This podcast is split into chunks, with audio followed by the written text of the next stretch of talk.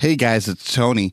I'm here to talk to you about Awaken Conference. Now, Awaken is a young adult gathering in Charlotte, North Carolina from January 31st to February 2nd, 2020. And it's meant to help you recharge your spiritual life and connect with a community that you can grow your faith alongside. Now, this year's presenters include a killer lineup with Caleb Isley of Humans of Adventism, and of course, a friend of the podcast. He's been on a few episodes. Kim Cove, a licensed counselor, and Randy Ban, the creative producer at Nike World Headquarters. The keynotes will be brought by Ben Lundquist of the Rise and Lead podcast, uh, a good friend of mine and an amazing speaker. Trust me, guys, you will not want to miss out and absurdity will be there. So me and Becker, uh, you get get to see us if you come out. Uh, would love to come and talk to you. We absolutely think that this is something you're going to want to come and see.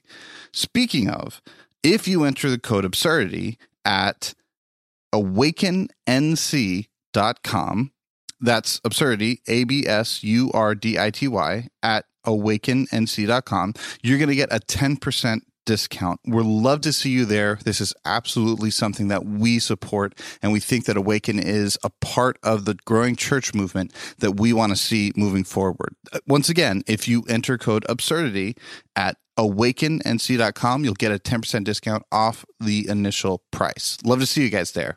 Today's episode of Absurdity is sponsored by The Haystack. The Haystack is a voice for young adults in the Seventh day Adventist Church that produces articles, music reviews, videos, and more. To check them out, go to www.thehaystack.org. The Haystack Life, Culture, Theology. Hey everyone, welcome to Absurdity, an exploration of all things absurd in culture, religion, and society. And today is going to be so much different than what we normally do. I'm sitting in Wisconsin currently at their uh, camp meeting, which is a gathering of Adventists. We do it pretty much in every state um, and every kind of region around the world. But every summer, Adventists in a given region get together and we do a week or a weekend of worship, of seminars, of, of fellowship, and, mm-hmm. and gathering together. So I'm out here speaking for the youth this week, and we're sitting in the tent. And I'm joined by a very good friend of mine who is no stranger to this podcast, and that's Stephen Hall. Hello, everybody. Uh, so. My name is Steve. I'm a pastor up here at the uh, Portage District in Wisconsin, and uh, I'm glad to be here. Yes. And uh, quick disclaimer before I move forward on this. If you hear random sounds like golf carts driving by, or cars driving by, or kids running around, uh, there's a lot of families here. And so uh, just kind of bear with us on that. But um, and then I'm super excited, and I've been hoping for this for a long time, and I love serendipity in that way. Um, mm-hmm. But we're joined by Jennifer Schwirzer, Yep. And um, uh, she's someone that I've interacted with on Twitter for the better part of a year now, um, and someone I greatly admire and respect. Um, and so we happened to be at the same place at the same time, and she graciously came on. So, Jennifer, thank you for being here. It's great to be here. I'm excited. Yeah. So, yeah. tell us, um, tell us about yourself, uh, your background, and um, yeah, give us a good. So, what picture. I'm doing at this camp meeting would maybe be a way of framing it because yeah. I'm here. Yeah, exactly. Well, it all started when I was just a young, like early teen. Uh, I was about 12 years old, and I went to a public school, and I ended up getting bullied and sexually assaulted and physically assaulted on the playground by a group of girls. And it was a devastating, very shattering experience um, that I never really talked about, never really dealt with. Years later, I'd become a Christian. I was a follower of Jesus, and I came into a church, the Adventist church and I joined a ministry of very young people in their 20s, young adults, and it was a restaurant ministry. We ran a vegetarian restaurant in Manhattan, right down the road from the World Trade Towers, no lie, wow. like a block.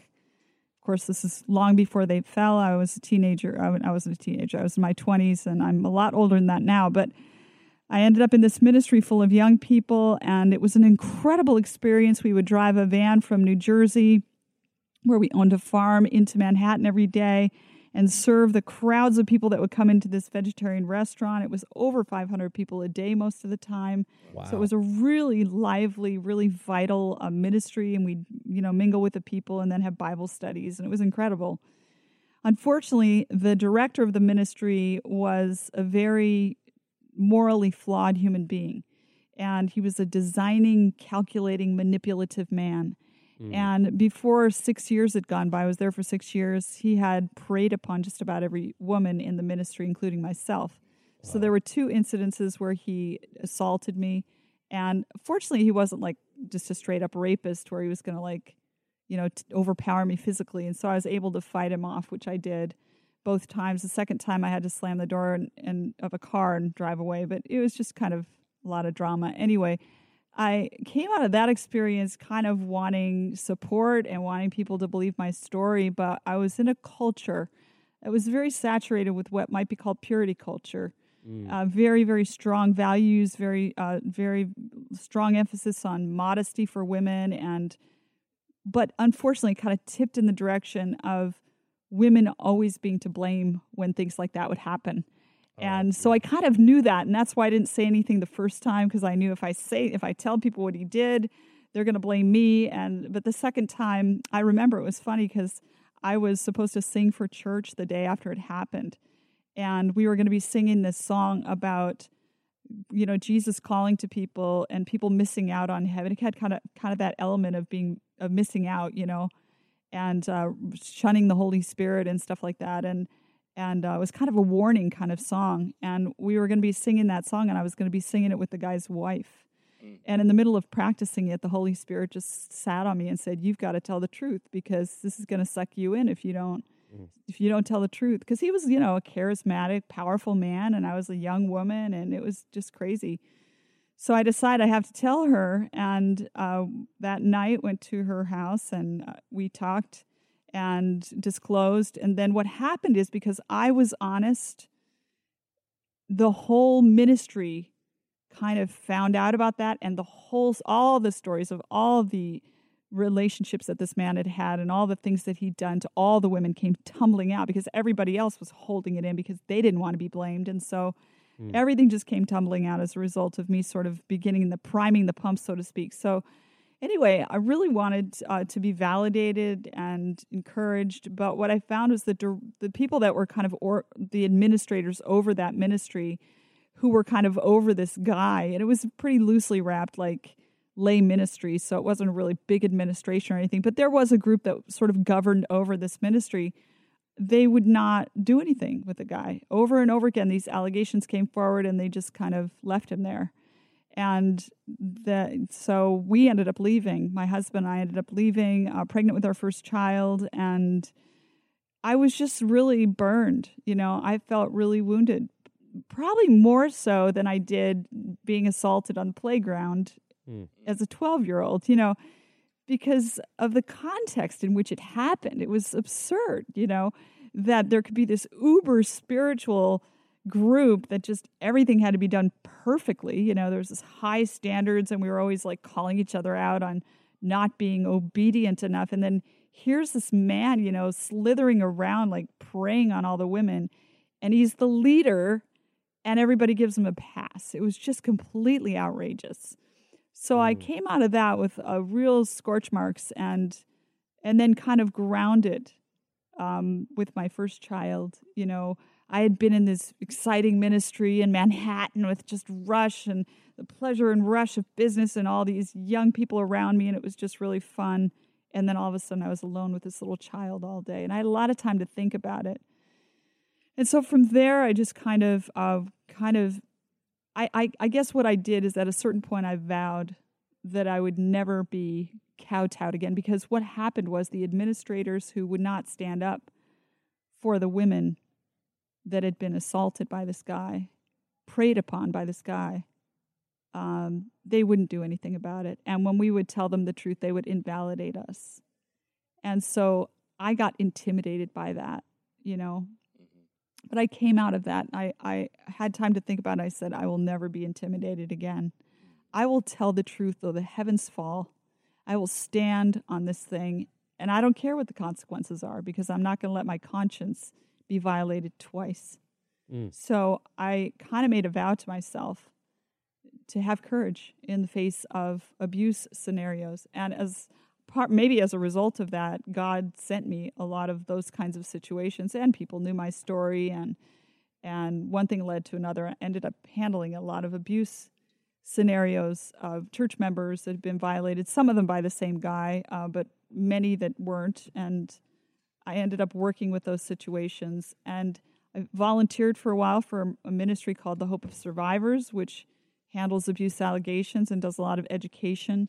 And then eventually decided that I wanted to. I, I had this I had this idea of starting something of my own. I have a nonprofit corporation.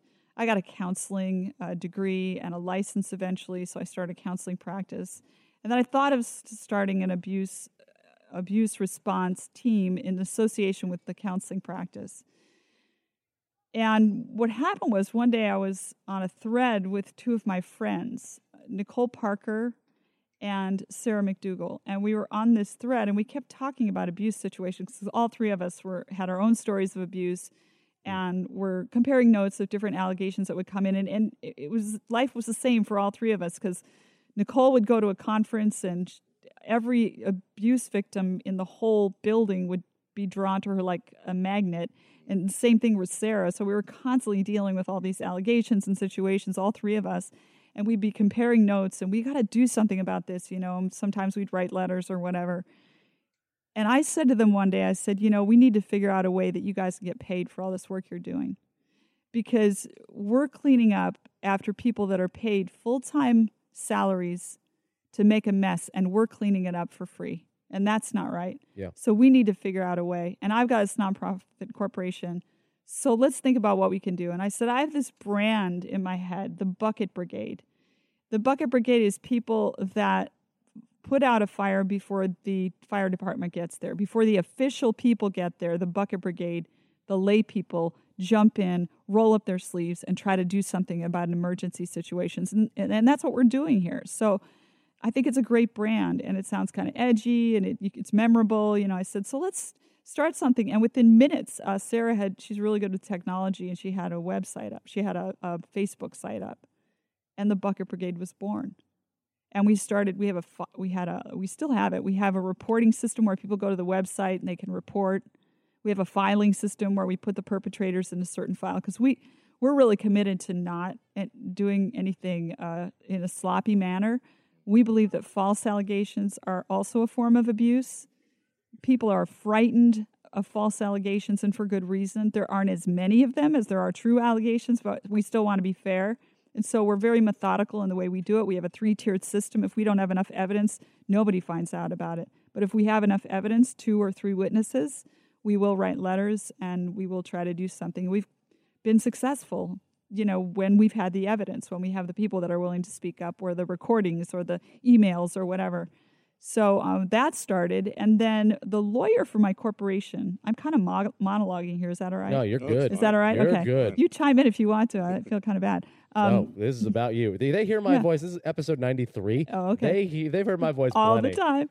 Okay. So I have this lawyer for uh, my corporation. His name is Nicholas Miller. He's actually counsel for the for the yeah. administration up here. Good guy and real real Christian guy. And so I get up I get into the situation where there's a pastor who has harassed and really violated two women separate from each other. They didn't talk to each other, but they both had the same testimony. And one of them was a Bible study. And he would pull out a computer in the middle of a Bible study and try to show her pornography. If that isn't one of the most outrageous things you've ever heard. So I knew that happened. And I also knew of another victim of harassment. And they had not cross pollinated. So I knew it was true because Jesus said, two or three witnesses, everything established. So I said, this is, this is really, you know, I'm, I'm, I'm 99% sure. Can't be 100%, but I'm 99. So I wrote letters. He got unhired. They let him go. But they didn't put anything on his record. So then he got hired in another state.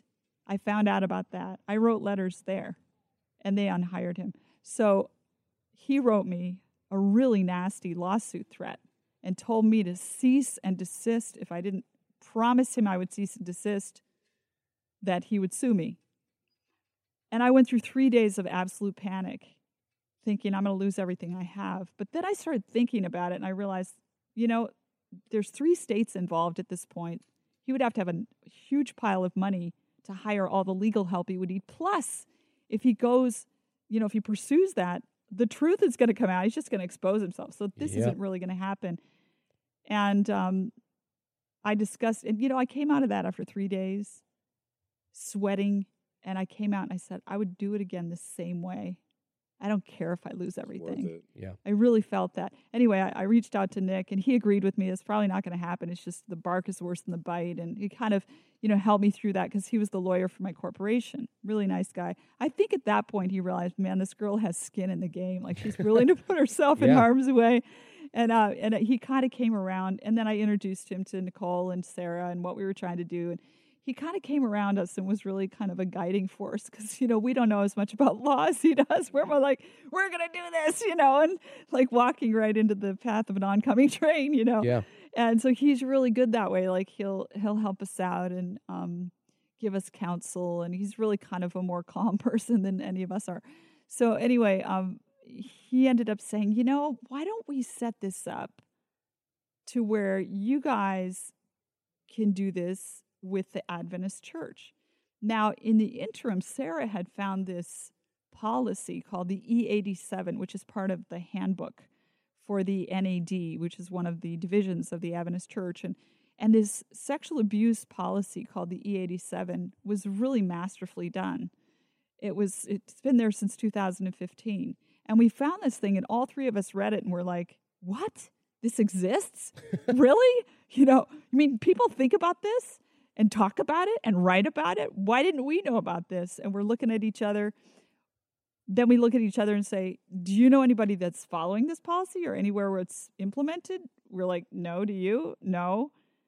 And then we were like, We need to implement this, you know, or at least hold people accountable for implementing it. It's an NAD, it's a, you know, a big administration yeah. policy. So, so Nick eh, started talking to us about it and he said, Well, why don't we offer the Lake Union the opportunity of hiring you guys to implement the policy. And in addition, we had a private donor that was willing to donate some funds if we worked with a Lake Union. So there was basically this matching funds agreement so that these people cleaning up after the people that are receiving full salaries can receive a little bit of money. It's not a full salary by any stretch, yeah. but it's a little bit of money so that they can at least feed their children, basically. Yeah. And um, so that happened. And we're really thankful because this has been under my skin for years, you know, under all of our skin for years. Now, why aren't things better? Yeah. And, you know, sometimes when we, when we say, you know, why is it this way? God's answer is, okay, you change it. Mm. I want you to do something. Yeah.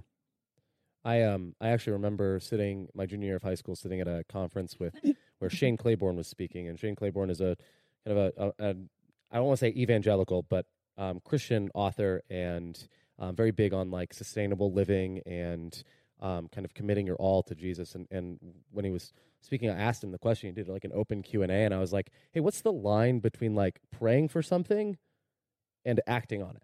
Like, what what? How do I know when yeah. I should act?" And he he goes, um, he he responded with, "If you're walking by somewhere that needs a handicap ramp." And you pray, Lord, I hope that place gets a handicap ramp, and then you realize that you could build it, go build it. Exactly. like just go build it. Like that's the the line is when you can, yeah. you do. When there's an avenue to that you can see or a route to to accomplish the goal or accomplish yeah. the prayer, answer the prayer, then you become the miracle that you've been praying for. That's what you end up becoming.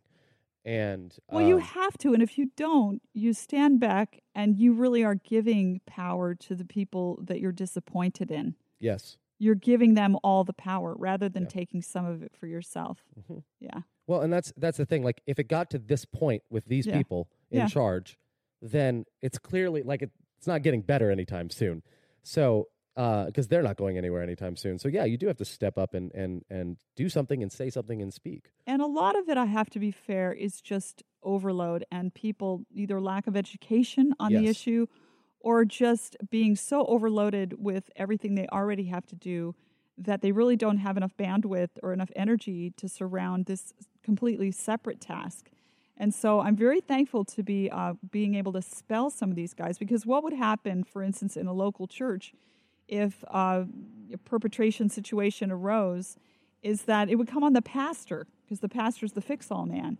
He has to be judge, jury, you know, everything lawyer and you know find the evidence and yep. and adjudicate between you know he's got to do everything and then make everybody happy in the end or he's going to be hated. So what a huge burden on the guy. The way the project safe church policy works is there's a group of volunteers that get the report and they adjudicate it and then they hand recommendations over to either the administration of the church if it happens to be an employee or to the church if it happens to be a volunteer so in other words the burden of deciding on a case and examining evidence collecting and examining evidence comes on the sexual ethics and that's lay people and mm. and, and, you know church yeah. workers so that they are working together um, and the lay people are many of them fired up about stuff like this yeah. but feel like they don't have a voice so we're going to give a voice and, and they're going to be experts and trained and capable of doing this kind of thing so and speaking as a pastor i'm super appreciative for mm-hmm. a resource yeah. like that because it's it's something that yeah. is is invaluable when a situation if it, if it does arise to yeah. be able to, to to lean on people who have much more expertise in these areas and whose judgment I can trust.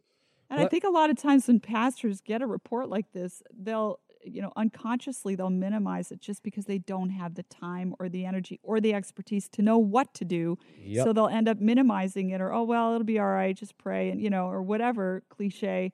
Not that they're bad people or want to suppress things, but that they just get overwhelmed by it. And so that's what's the beauty of the policies. It takes the burden off the local people and gives it yeah. to a group of people that are trained. Well, I think there's yeah. When I hear this, I hear a lot of this. I, th- I think there's two big mistakes that we could have made in faith in faith communities and church structure and i don't mean just adventism i mean in general and i think the first is at whatever point in church history we turned the pastor into an everyman that's right that's um, so wrong the second we did that the mm-hmm. second we that was the second that we started putting someone in a position or expecting expecting someone to fill positions that they were never trained or qualified for to begin with um, so we have pastors handling counseling that they should not be handling. Yeah. Um, we have pastors handling problems that they, they just, frankly, they didn't go to school for it. Yeah. Um, and so they didn't go to school for it. They didn't learn anything about it.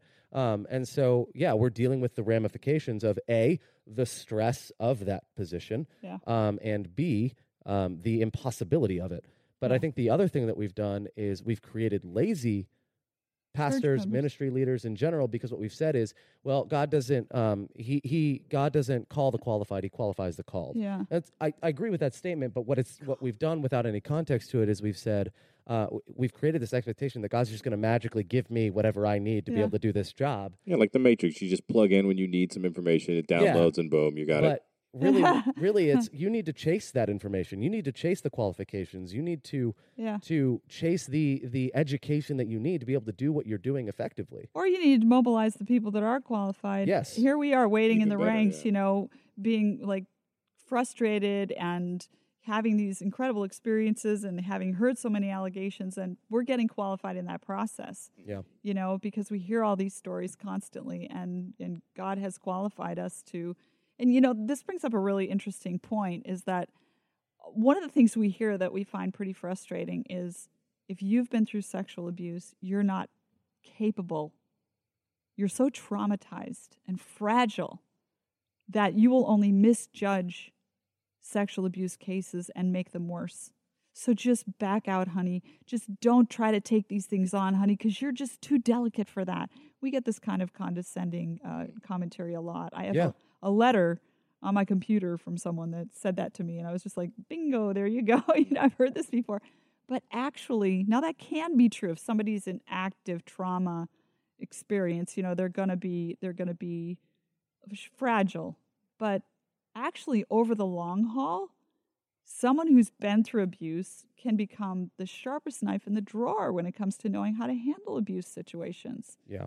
Can they be overreactive? Yeah. Can they over validate victims? Yeah. I mean, sure, but who's going to do this more passionately and with more of a burden to do it right than the person who was wronged themselves? And if anything, it, it, it mirrors scripture, right? Because who's our greatest advocate?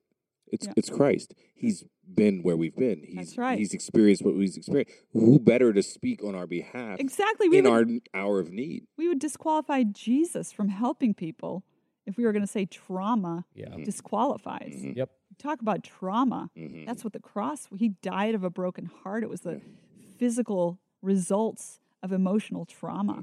You know, we're going to render him incapable if we render victims. Yeah. Mm-hmm. And there's this, it's cool because there's this whole field of trauma research. I'm actually in a doctoral program for uh, community counseling with a concentration in traumatology right now. And one of my burdens is to introduce to people the concept of post traumatic growth. Mm-hmm. Uh, there's this whole field of, of, research. So you read trauma research and, and you get the sense that you're ruined for life. But you start reading the post traumatic growth research and you see a whole different side of it because some of the people that experience trauma actually grow from the trauma. Trauma had, doesn't always, but it has the potential of deepening a person, making them care more about what really matters. Like t- people tend to reprioritize when they go through something like that. Yeah. Mm-hmm. And so we, I think all three of us that are involved in Project Safe Church have experienced post traumatic growth. And one of the aspects of it is you care more about things that matter.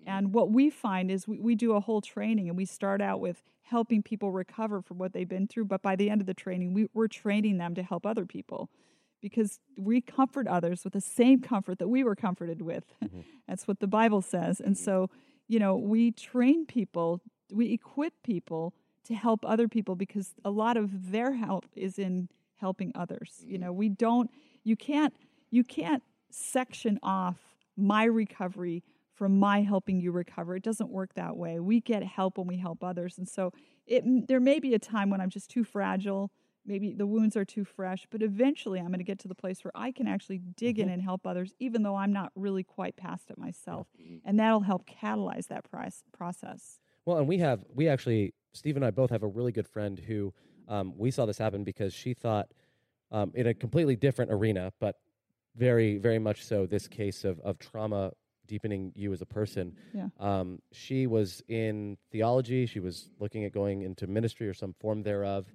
and she got into a terrible car accident where uh, one car accident she hit black ice and um, if you look at the picture of the car there's no driver's seat left like oh she should not have lived oh. and her femur snapped in half oh. um, cracked like 10 vertebrae i actually yeah. remember visiting her in the hospital a couple days after and at one yeah. point we were talking with her and tony and myself stepped out because she needed to go to the bathroom and a nurse had to help her and I will never like I'm scarred by the screams that I heard oh, that like I felt terrible because this is one of my closest friends mm. who's dealing with this and I just have to Hear be that. present.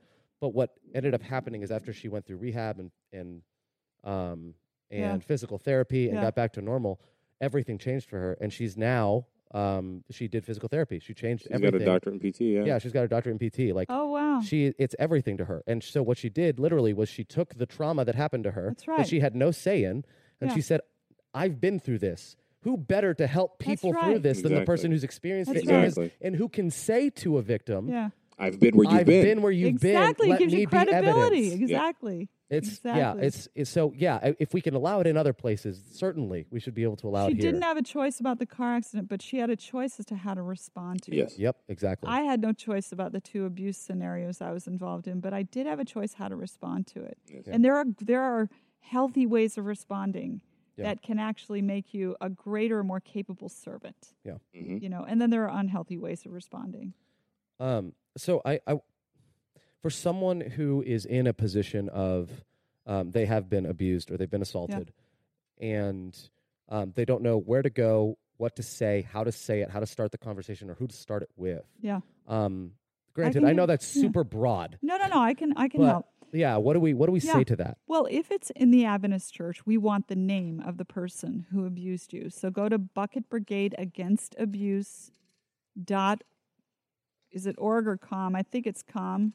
We'll, Bucket we'll put Brigade it in the show Abuse. notes. You'll put it in the show I'll verify the URL. But you'll find you. it if you put Bucket Brigade Against Abuse. You'll find us. And there's a report filing system. You just click on that. We want to hear who it is. Now, know that this is not going to become public without your knowledge and and we won't use your testimony, in other words, without your permission. We will get mm-hmm. written permission from you before we share anything that you share with us. And we want you to know it's safe because if we publish stuff that people have shared without their permission, it re traumatizes them. It's, it's yeah. forcing them all over again. So, but we want to know who that person is so we can um, file it in our filing system. If you're in the Adventist church, we are focused on the Adventist church. Why? Because we want to clean our side of the street. Mm-hmm. And there's a big world out there. We want them to be free too, but we're focusing on what we have influence over. So, Bucket Brigade Against Abuse, fill out a report. Uh, if you need help, if you need counseling, I run a practice that uses teletherapy. Um, in other words, we call yeah. phone, FaceTime, Skype. Most of the clients I see are electronic, you know, media you know, that's my life. I'm on the phone all day, literally. um, so it's abidecounseling.com. And you can go there, fill out the intake form, and we'll try to set you up with either a mental health coach or a counselor, depending on what your budget is and what your needs are. Um, mm. So that's something I can offer that we can reach anyone in the world. And we have a very unique brand of counseling. We are, many of us, professionally trained, and we do, um, but we do counseling that recognizes the holistic aspect of human nature. In other words, health issues matter. You know, if you're uh, struggling with anxiety, and you're drink, drinking 12 cups of coffee a day and eating a lot of sugar we're going to say you know can you cut down on that because it's affecting your brain you know? Mm-hmm. so we're going to we're going to deal with the whole person or we're going to give you ideas as to how to incorporate more exercise or water drinking or whatever into your program. Not that we're health professionals in that sense but you know we recognize the connection there and we'll at least point you to the right resources. We're also uh, biblically based and so that's kind of a unique thing where we'll pray for you if you want that. If you don't you know, we respect that too. Most of my clients really appreciate the prayer. It really helps them feel, you know, more fortified or whatever. And so we do pray with clients, and there is, uh, to the degree that the client wants it, God talk in the session, spiritual concepts introduced, and so forth. Some people really want that, some don't, and we appreciate that. But um, we are willing to adapt, but we have that option. Mm-hmm. And so we have kind of a unique version of counseling to offer as well yeah. as the fact that it's distance. That's awesome. I yeah. love that too because like if if I'm um, a teenager or a college student or whatever, and I don't want to tell mom and dad, or mom and dad I've told they don't believe me, or they won't let me go deal with this in a way, because there's still a stigma out there against counseling or against really doing anything about stuff yeah. like this. Um, I can do it because the internet, the internet really has become an age of empowerment. Yeah. Um, so that it is something that you can just go do, and you don't have to worry about it um, uh, you know, worry about that that them keeping you because they won't drive you to an appointment or they won't. Oh, that's true. You know what I mean? So there's yeah. there's a way around that now if if that's the case. So I can see children incognito. um, well, I don't see yeah. underage kids without their parents. Yes, yeah, yeah. But I'm talking like late teenagers, yeah, college students, even young adults right. to some extent. I know. Um, and so then there's a there's a second part to this, and mm-hmm. in your story that you shared, which I appreciate you sharing, by the way. Yeah, thank you for that. Um, the you said in a, in a in a rehearsal with with the guy's wife, you know, the Holy Spirit came on and you said you needed to just just, just to speak. Tell the truth though, yeah. the heavens fall. For someone who's in that position of like, I'm scared to, I don't know what to do. Yeah. How do they? Oh yeah. For ADHD, when when because I I was just diagnosed with ADHD recently, and we there's a term called the wall of awful where bet- it stands between us and accomplishing a task. we have to figure out how to get through the wall of awful okay. to get there. Um, mm-hmm. And so, like a kid with ADHD, if you tell him to do something and he can't do it, so you just take it and go, "I'll do it," or "Here's how you do it," yeah. and they get angry. Yeah. that's because they Hulk smash. They had you forced them to Hulk smash their way through the wall of awful. I see. That's that's kind of how that's used. So, how do how does someone who's in that position with a, with abuse as a victim, how do they get through the wall of awful, yeah. so to speak, to be able to yeah. speak? How do they?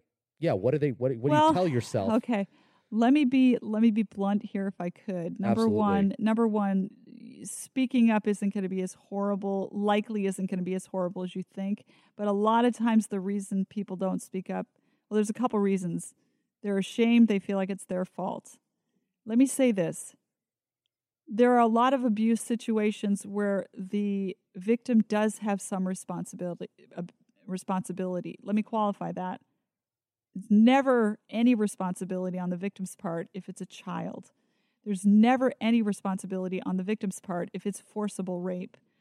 But many abuse situations, which really are forms of abuse, involve a victim who was partly consensual. Now, there's various forms and various levels, but for instance, in a church context, which is the context I deal with, when a pastor seduces a congregant, maybe the congregant is physically consenting there's a couple possibilities. One could be that they're afraid of him because he says they're going to ruin their life or whatever. Depending on the velocity of the threats, the victim could have some responsibility. Number two, maybe she fell in love with him. It happens. I think it's still abuse for a pastor to have a relationship of that nature with a congregant. I think it's still abuse because he had the greater power in the relationship. So a lot of times people don't come, forward because they have some ownership or they think they have some ownership even though they don't. So, whichever that case may be, um, that's one of the hindrances. Another is that they're afraid to hurt the perpetrator. You are not helping the perpetrator by remaining silent if he is harming people. You are hurting the perpetrator by remaining silent. It may be temporarily more painful for the perpetrator to face his issues and be exposed, but in the long run, it may save his soul. He may come to his senses. He may come crashing to the foot of the cross, and you may have saved him by telling the truth. So, you know, like you're not really helping him by being silent. Um, and and there are other reasons. There are uh, a lot of a lot of people are a part of a culture where you never call out a person in spiritual authority.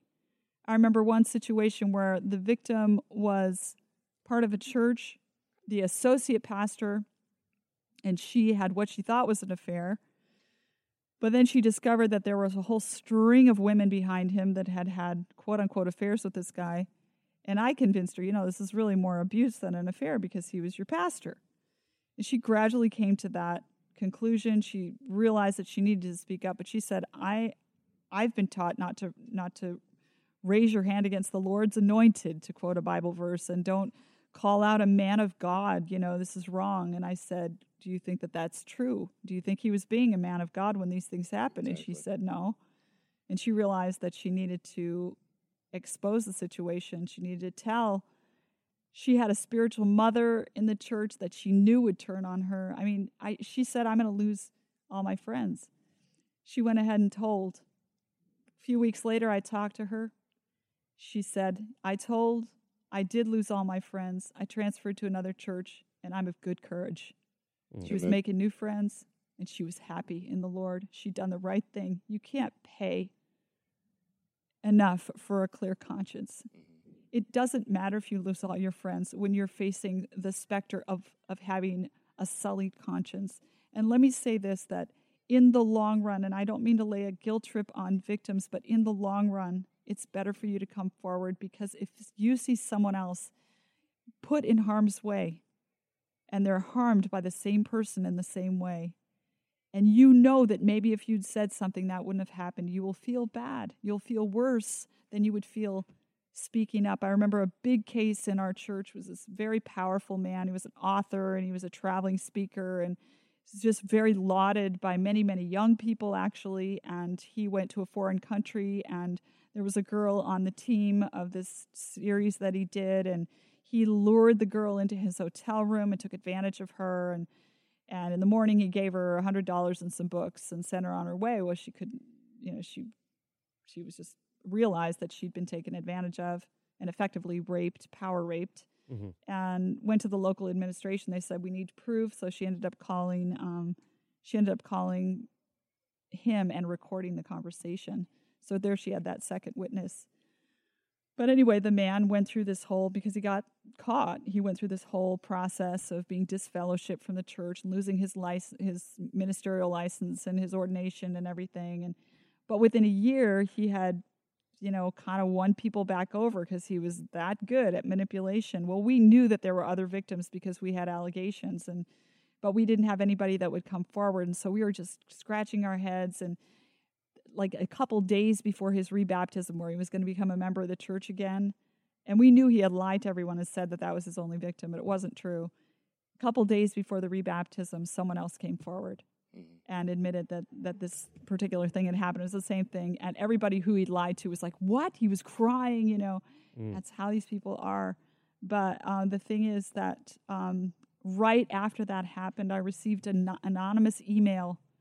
Jane Deerfield and she said, That happened to me by the same person 12 years ago, and I feel so terrible that this girl in this foreign country was violated. If I had said something, it might not have been so. Mm-hmm.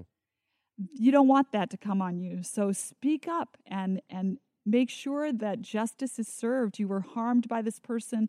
Don't let him harm someone else. And realize that people will come around you and support you, especially if you connect with a group like the Bucket Brigade or a group like Project Safe Church uh, Sarah, who's part of the Bucket Brigade, runs a Facebook private Facebook group called the Underground Sisterhood, where there's just a lot of support for this kind of thing. You know, get support. There are people out there that'll come around you and that'll help you through and hold your hand. Come to Abide Counseling if you want a counselor or a coach. We will help you through this problem and and support you as you as you mm-hmm. you know and there's fallout i mean you you tell the truth about something like that there's going to be fallout you know there's going to be people that are going to turn on you. I have enemies out there. You know i don't yeah. like that. I like getting along with people. I'm like mr rogers. I want everybody to like me you know? Yes absolutely. Um okay so first of all all of that was amazing. Um, secondly, um, now uh, you you bring up something else that I, that I think a lot of pastors are actually struggling with this kind of issue because we do have more because people like me, I'm I'm 26, but uh, a lot of people in in my generation are getting married later and later. So what yeah. we're seeing is a lot more single pastors. Mm. Um, and why you look at me when you say that? Um, because uh, I can see my reflection in your eyes. Uh, so, you okay. um, are you single the, or is he single? I am too. Yeah, I'm 37. Um, I'm single. Yeah. Oh. So the the Are you single? Yep, hundred percent. Uh-huh. Um, the the question that comes up, or the question that people are wrestling with, is the very idea of yes, because uh, a, a a pastor congregate relationship is a, is a an unbalanced uh-huh. Power power dynamic, yeah. right? So I think you understand where I'm going here, but I want to ask yeah. it for the sake of the listener, which is what's the where does where does that power dynamic actually become a version of abuse, or would you say that pastors should, and under no circumstances, ever be in a you know a consensual relationship. Now, granted, oh, oh sexual like abuse dating is, someone? yeah, like just dating someone because like oh, yeah, the, yeah. the the thing uh, that tends to ah. happen is pastors jump to the extreme of like okay, well then I can't ever. And I'm not saying I don't think pastors intentionally try to date their congregation congregants a lot, but there are times where it does happen. happen. Um, and I know of several pastors personally. I know that like they ended up marrying yeah. someone in their congregation. Yeah. Um, and so um, I guess my question is, yeah, if if you're a single pastor out in the world, um, so if you're me, um, like what what is the line there of yeah, where I should question. be concerned that what yeah. I'm doing could be either seen as abuse or actually is abuse, and I just don't know. You know, I don't think we can categorically say that when a pastor dates a congregant, it's abuse, but it is a little bit of a can of worms because you know there could be favoritism, the congregation yeah, could get involved in drama. I would say to guard against any kind of uh, abuse of your power differential have people around you to hold you accountable and tell you things like is this an equal match can she meet your mind mm. is she strong enough for you know i'm just yeah. talking to you this could be a female pastor but um, is she strong enough to hold her own even though you're both her yep. pastor and you know a man does she is she able to handle you um, and have people tell you that because there is a danger that you would be like the father in the relationship and that's really a disaster in a marriage. A marriage is meant to be a horizontal relationship for the most part. I think there's always moments in the marriage where the husband fathers the wife and the wife kind of mothers the husband and that's okay as long as it kind of goes like this. But whenever you get it frozen in, in the position of one person being the parent and the other being the child so to speak or the underneath then unhealthy dynamics come in, mm. I think. Yeah. It's very important that marriage is a partnership. So yeah. ask people to hold yeah. you accountable for that. Well, and I think yeah. I- inherently in that is tell people that that's a thing too, right? It like is. the every the one common thread in all the abuse situations is that no one else knows about it. Yeah. So no one can say anything That's in, right. in a lot of those situations. But with dating, everybody dating, everyone should know about. Way it. out like, in the open, yeah. Um, which is which is hard because the other thing too is yes, with favoritism and otherwise, I could yeah. definitely, I could easily, easily see other congregation or other other church members calling me out for favoritism. Should yeah. I make a decision that, or calling her out on yeah. favoritism? Um, for voting. You get in, your in way favor. every Sabbath. Yeah. It's all the songs you um, like, or yeah, the exactly. Is so the color I mean, you picked you, out. you accept the weight that comes with that, but I think yeah. the transparency is, yeah. you know, if it's something you're serious about, then that's something that that you work through. But I, I thank you for answering that because I don't think that's a question I've heard asked, but I like yeah, it's a directly, good one. but it's one I think is a, definitely a topic of conversation because everyone's afraid to make a move. uh, because they don't know if what they're going to well, be yeah, if. If you're a single guy and you want to get married and you get a church district out in the middle of nowhere, like it's not like you get exposure Options. to a lot of. uh, yes, I know this to be true personally. Um, and Aww. every single church member was like, "Hey, I've got a granddaughter," um, yeah. and I said, "Congratulations." That's about as far as that statement would go. Um, it's it, but yeah, I thank you for answering that, and that's. Yeah. Um, I'm not trying to defend pastors or anything. I think it's I think this is an absolutely terrible thing Um, and the fact that it happens in our church and there's just not enough protection against it. And um, like it, it's an absolute tragedy to me. And part of the reason that I haven't talked about this on this podcast before is because at best, Tony and I are two just straight white males talking about an issue that while it does affect men, yeah. Um, and while men certainly are victimized, yeah. it's disproportionate. Well, the number of males that are sexually abused uh, is, I, I can't remember the stats right now, but I think it's six out of, I don't know. I can't remember. I'm sorry. But it's less, but it's a substantial number. Yes, it is. But that's pretty much childhood and adolescence. Once mm. a man is fully grown, that doesn't really happen anymore. So um, you don't have any ongoing problems, but older women, you know, yeah, women in their 30s and will. And so you're right. Yeah. Um, so that's why I, very much appreciate your voice here because not yeah. only are you a woman who's also gone through some of this, but you're a qualified voice in the arena as well. Yeah. Um, even more so, and with education and qualifications. So, mm-hmm. like, I very much appreciate what you've shared so far. Mm-hmm. Um, I think um, the other question now I have is as a pastor, and I think Steve would be curious to know the answer to this too. Maybe. We're about to find out. We're about to find out. Someone comes to me because they're they they they are reporting something, right? Yeah. So they're reporting on someone, and now I am someone. I don't share this very often um, because the world that I still live in is small. Like I'm not a huge Adventist celebrity, um, so if I talk about something, it can easily be traced back to people. That's why I have to be careful yeah. about the transparency that I have. Yeah. Um, but I have been falsely accused. Um, mm-hmm. I actually have been, and so not of rape or sexual assault, but using my position of authority to have inappropriate either conversations or relationships with with um, with girls. Really? And that actually happened, and I have very good reason to actually believe it, it affected my employment in in certain areas. Oh, no. And so, um, you know, those cases are rare, but they do happen. Yeah. And I'll tell you, it's usually there's some kind of vendetta, some kind of bitterness or yes, resentment. that's exactly what it was. I know exactly mental... why. Oh, really? and it was it was someone who had feelings for me, and I did not reciprocate. Ah. Partially because I was in a uh, position of authority, and oh. that was not going to happen. Um, and yeah, bitterness oh. led to that false accusation. And so I have a sensitivity to that. So my question oh, is yeah. I want to listen and believe mm-hmm. a victim.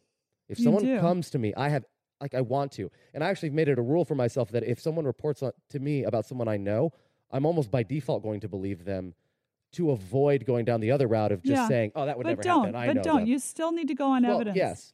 Um, so, but I'm saying yeah. to compel me to seek evidence. That's what I'm saying. My default position tends to. But that's my question: is how do I balance listening to someone and affirming them? Yeah.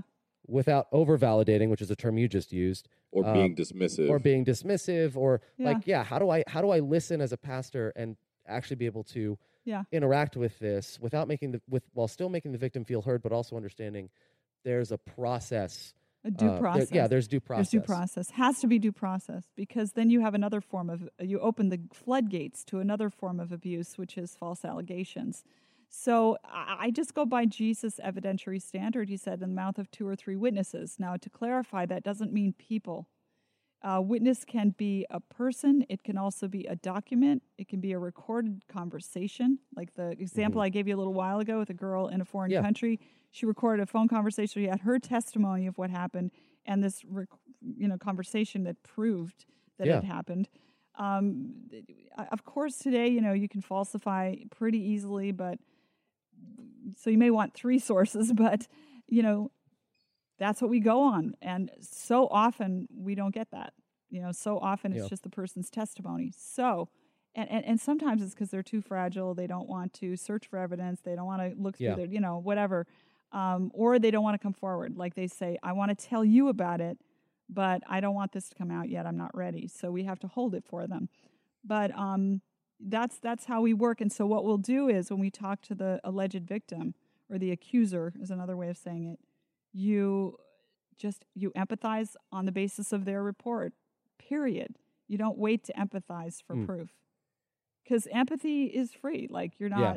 you're not harming anyone else by empathizing with that person if they lied to you shame on them yeah you know it's not shame on you for yeah. believing them at all you know that's the right thing to do in that situation but you explain to them at the same time that we can't go forward and, and really do anything about this until we get another source of evidence. Yeah. And so we need to we need to work together to try to find that. Mm, yeah. That's huge. Yeah. Thank you for that. That that's yeah. yeah. So you're balancing and saying like, hey, thank you for you know I understand how much courage this took yeah. to talk about and to share, and I am so sorry for that experience, and you know praying with them as a pastor. That's typically something that might happen if yeah. it's if it you know if it's something they want, but also being clear to say, all right, here's what happens next. Yeah. And here's what we need to be able to do that's something right. about this. That's right. That's that's helpful because for me, I'm someone like if I didn't have YouTube, my life would be over because I use YouTube. Like I learned I learned how to cook Thanksgiving dinner on YouTube, how to cut yeah, a turkey. To, like I yeah. need to see or visualize. um, mm-hmm. I need someone to spell it out for me so that I don't feel like I'm walking in what is a very, very gray area yeah. or, or, hard situation to walk through.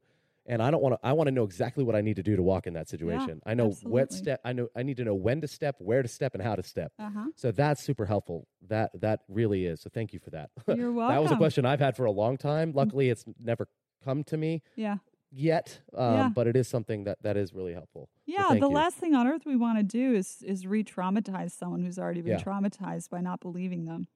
And so you run the risk. It's better to empathize and run the risk of being lied to because that's not going to cost anything. I mean, it's hurtful, but it's not Yeah. going to or but it's much better than oh i don't know honey you know i, I don't know if i should believe you why should i believe you you know Mhm. and re-traumatizing them Yeah. it's a terrible thing to have to do Um, so we're we're kind of winding down here, um, and so I, I, I really we've talked actually a lot about action steps so far. We really Mhm, have. mhm. Um, my question is, I guess, random members in in churches or just people in general, like, what is someone who's in their car or jogging right now listening to this? Like, what do we do to become use our voices better in this arena to push and urge the church forward? that's good What? Yeah. What do That's a I do if I'm just a normal person? Yeah.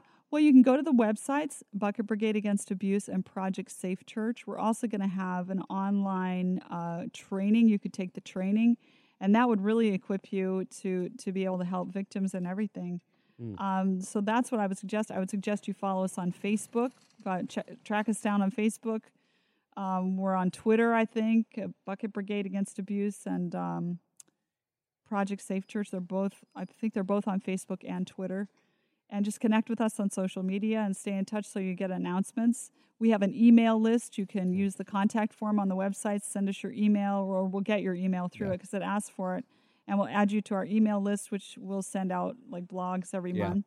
So that'll keep us connected Um, online. I'm And assuming the the Mhm. training costs money to attend. We're going to have an online training. I think it's going to be probably a modest $100 or something. Yeah. Well, that's my my thing too. Would be like another suggestion if if I don't have that money for whatever reason. My other suggestion would be to go to your pastor and or- get them to pay and, and for get it. yeah, be like, hey, I really want to start. I want to champion this ministry Yep. in our church. Can we get like five hundred dollars together and pay for a team of five of us to get this training and to Yes. talk about it and to Perfect. um, I think that'd be really cool. I also would love to see.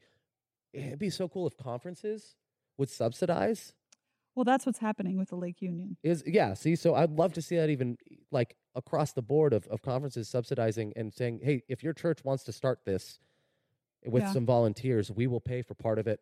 And Yeah. like I think that'd just be so cool. Yeah. Yeah. Um and so I know there's some conference and division people that listen to this. yeah. So I'm hoping that uh that is a bug in their ear. yeah. Uh, but Yeah. yeah. that's that's so yes, that's awesome. So Yeah. thank you for doing that Yeah, and your work in this arena. Yeah. Um, so I guess as as we're as we're winding down, Steve, do you have any questions? Anything that that is kind of on your heart here? It's okay if you say no. Yeah, I, I I think everything that you've Covered it covered has all, huh? been super helpful. I know for me, like I say, as a pastor, I was lucky enough to attend one of the seminars that you, that you gave earlier, and I, this is just reaffirming that I really think that the Holy Spirit is being used here. I think that you're you're I, I just, I'm thankful that you're you're letting yourself um, be used to to help heal people, to help offer them hope. It's it's it's something that Mhm. is needed. So thank you. You know, I, I really appreciated the group of pastors. And uh, a lot of times, what happens when we present this stuff is the guy will draw you aside. This happened just a few days ago to me. The guy drew me aside and said, You know, soon as a pastor is accused, he just loses his job. You know, it, it, it, so their sympathies automatically go to the guy that gets falsely accused. But if you knew the pr- proportion of false accusations compared to the number of victims, you'd at least want that person to come a little bit in your direction, you know, and yeah. sympathize with the victims, you know. Um, so I really appreciated the pastors because you guys were with me. You weren't uh, like doubting what I was saying. You were affirming it, and you realized that I'm not a foaming at the mouth feminazi here. I'm not trying to emasculate men or anything even close to that. We want men to be men, you know, and stand mm-hmm. up and and use their you know their specific particular male courage and strength to be able to defend the weak, you know. And so we're calling you know, I think in some ways primarily men to rise to this occasion. It's women doing it, yeah. but we're calling them. Well, and I think this is funny too because the other thing, the victim complex of that victim card, right? Yeah. Well, you're just attacking men, and this is just an assault on men. Well, uh, what are the majority of pastors? They're all men. Yeah. Like, if you if you want this to be equal across the board, then open up the door. Yeah. Um, for women to be pastors too, because this isn't about men. This is about the people in authority using their authority to abuse and victimize other people. And yeah. it just so happens that the people in authority are mostly men. Yeah, that's and right. speaking as someone in that position, I I welcome accountability. Yeah, because it's it's necessary. Well, that's because you're of a different stripe. the kind of stripe we like. But you know, one of the things we say is, you know, alleged perpetrators are innocent until proven guilty, but alleged mm-hmm. victims are innocent of lying until proven guilty. So mm. if you're going to automatically say, you know, you're going to you're going to indirectly accuse the victim of lying, you're doing the same thing that you're saying that the victim shouldn't mm. do. I've never thought of it that way. Yeah, yeah that's huge. Um, yeah. Double standards are fun, aren't they? I know they're so much fun. Um, man, uh, so I love this because so I've also interviewed you one other time for the lead podcast, and every time I talk to you, every time we have an interaction on Twitter, I am just incredibly appreciative of um, of who you are, of the work that you do, the voice that you are in this church. You've taught me a ton. Oh wow! Um, and I know that I'm super opinionated on Twitter because who isn't? Um, and sometimes I know I come across as harsher than I sometimes intend to be. Um, but oh, I, all, I, uh, all millennials are contrarians on social media. I'm i love it. it. Um, absolutely love it. And I, I just um, really want to affirm you if, for whatever that's worth, um, yeah. and say thank you for what you're doing. Oh, thank and, you um, my thought is, uh, or I, I, guess the way I'd want to close this out is um, to any victims or anyone listening out there, you can categorize it by category if you want, yeah. but any final things, anything that you would want to leave someone with who's listening to this in any situation? You know, uh, the enemy wrote part of your story if you experienced abuse, but you, in partnership with God, get to write the rest of your story. And so you this does not define you. This experience that you've been through where you were violated by another human being doesn't define you and it doesn't define people. And it doesn't define God. It's it just it happened to you. It's a reality, but there's a whole bunch of chapters coming in your life. And and God will use that really shattering experience, but he'll use it to mold you in a direction where you'll be useful to his cause in one way or another in ways that you wouldn't have been. Because God is good at that. He takes things that are improvident, that never should have happened to begin with, and he molds them into things that are, wow. are bigger and better than anything we could imagine. So um, wow. that's God. Yeah. Awesome. Um, so, yeah, that's Jennifer Schwirzer and Stephen Hall, who's joined us today. Um, he's kind of been like the uh, we joked that he would be like the band member Jay Le- uh, on Leno or uh, I'm, I'm, I'm, I'm, essentially I'm I'm playing Tony Anobile's role today. Yes. So. Oh no, you're not talking nearly enough for that. Um, to be Tony on this podcast, you have to talk more than me and make people question why it's called Absurdity with Ryan Becker. Uh, that's that's the goal. What I love about this too is we have this set up where um, we're sitting on the stage in the youth tent and uh, we have a like a talk show set up because we're actually going to be doing that kind of thing with with the youth here. But Steve is sitting behind the host desk, and both Jennifer and I are sitting in the guest chairs as if that's. Ah. Um, I love it. I love the yeah. dynamic. But um, thank you both for being on the show.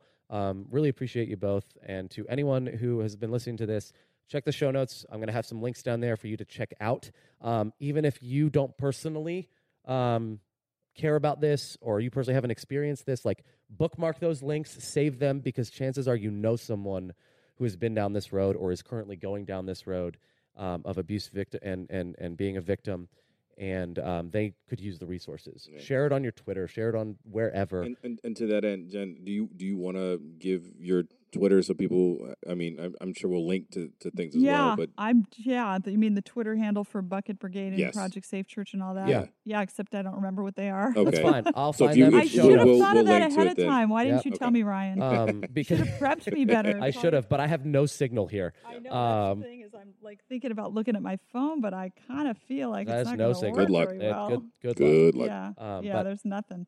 Yep. So I'm I apologize. I Okay, don't so no, we'll we'll, we'll but link I to think it. if you search for Bucket Brigade on Twitter, and I think if you search for Project Safe Church, you'll find them. Yeah, Okay.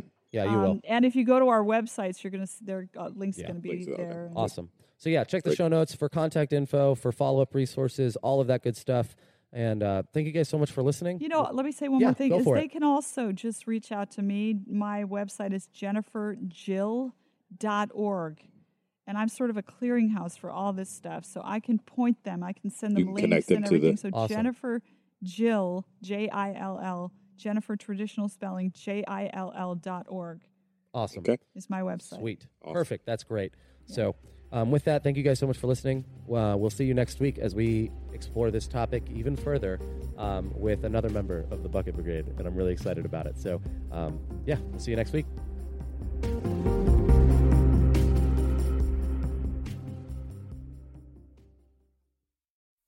Today's episode of Absurdity is sponsored by The Haystack. The Haystack is a voice for young adults in the Seventh day Adventist Church that produces articles, music reviews, videos, and more.